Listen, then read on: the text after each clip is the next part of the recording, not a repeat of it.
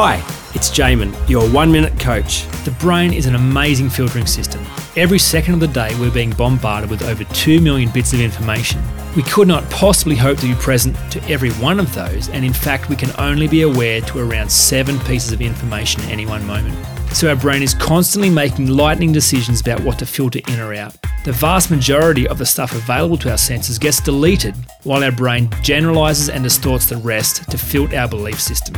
It turns out that having evidence of something true is often highly unreliable and subjective because that's what our brain's job is to do to find evidence for whatever we believe is true.